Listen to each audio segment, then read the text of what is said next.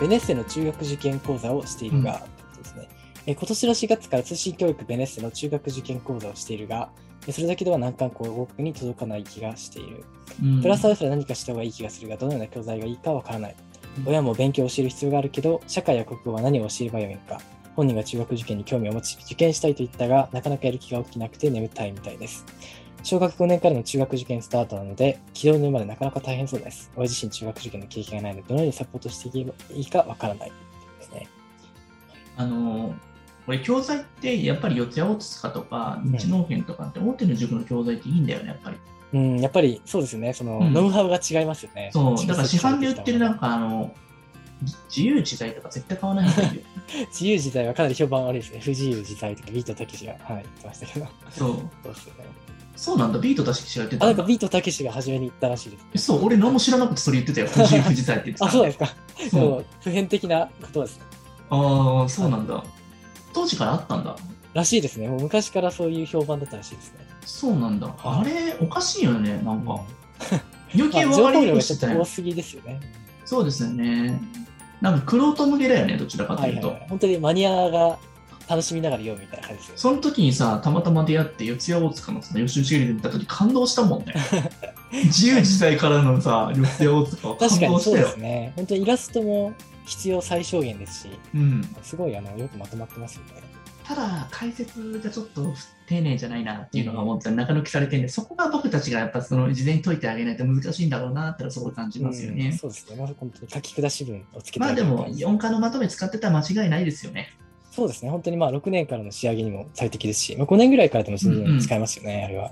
うんうん。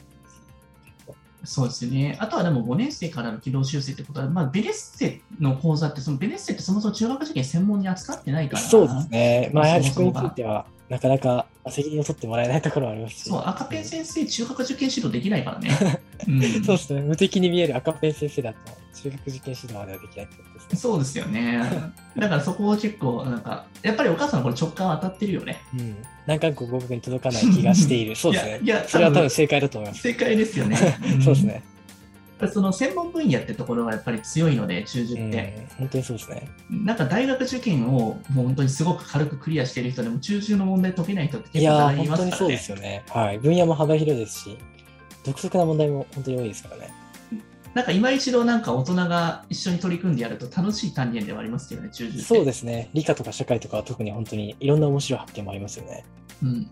なんかやっぱりね、なんかやる気が起きなくて眠たいっていうことは、うんやっぱ理解が追いついてないんだろうね、きっと。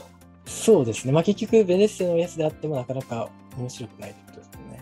うん、僕もなんかベネッセのやつのさ、なんか解説とかも読んで、なんか絵とかは楽しかったけど、はいはい言ってることがよく分かんなかったりと か、うん、確かに実際その理解する喜びというよりかは、まあ、イラストが楽しく工夫そうさそれうているそう、なんかとい付こと録とかになんか釣られてたけど、腹の底から理解できたって記憶はないんですねで、確かに確か結局赤ペン先生溜まっていって、そのままなんかやめたっていうのがありましたね。にありがちですね、本当に。う。うんん、通信添削の罠ですね。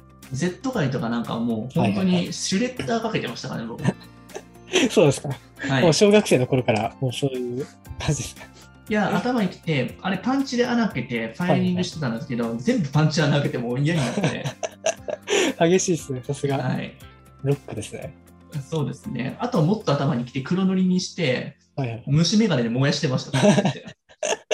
なるほど。はいすごいですね。もう燃やすのはそこから始まったんですね。そうですね。抹消したかったんでしょうね。すごいですねうん。なるほど。まあででもも子供にそれだけの精神的負担を与えてしまうということですね。そうですよね。でもそれがさ、結構なんか、 理科興味持ったりとかして、なんか、その虫眼鏡 でなるんほかど。まあ確かにある種、 ちそょうっですよね。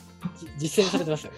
とはっと思っちゃったりとかして、なんか勉強がつまらなすぎて、鉛筆削りをカッターでめっちゃ綺麗に磨くみたいなこととか、別のものになるほど。そうそうそう、そっち芽生えてなんかさ、文房具とかしかなかったし、その中で、なんか自分の中で楽しい娯楽がない絵描くとか、はいはい。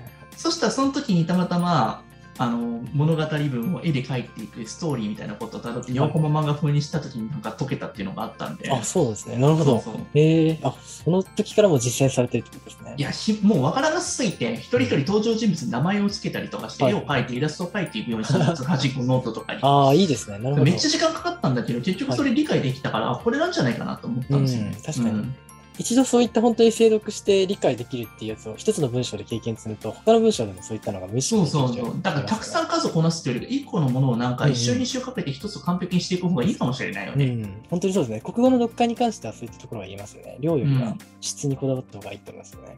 算数もそういった時間大事だよね。深く内容をやっていって、その前後のところでしっかりとなんか作業的な計算パッとやってやっていそうく。そしたらその時理解できなくても、翌日、翌々日、まあ翌週、翌月とかにいきなりなんかその内容が分かった瞬間が来るよね。その馬力をかけるっていうのはや自分だとなかなかできないところですからね。そうそうそう、あのトルクグッとね、かけてやって、そこからなんか、ある日なんか突然なんかパッと分かり出す時とか結構あるから、そうですよね。確かうに。んあの一見無駄に思われるかもしれないけど、そのなんか無駄じゃないあの作業でなんか点数化できる部分と深みのある勉強の方法をうまくバランスよくやっていくのがいいっすよね。なるほど。確かにそうですね。まあ、塾だとやっぱりこう高速で回したりとか、そういったパターン演習を繰り返させるっていうのが、あのうんよくあると思うんですけど、なかなかそうんそれだけだとうん、逆に時間の浪費になっちゃうところもあります、そうそうそうそう、まあ、んなんか表面的なものしかさらっとやってないから、うん、軽いギアでやっててもね、あのあまり実力つかなかったりするからさ。確かに。そこって僕たちマンツーマンとかサポートで24時間でやってる部分の一番の強みかなとそ思ういでますすね。まよあ、ね。そこの緩急つけながらやるってところがすごく重要なんですね。そうその関係の付け具合ってやっぱ結構プロじゃないと難しいところうんがそう分でかすらねないとかが正直あるかもしれないです。うん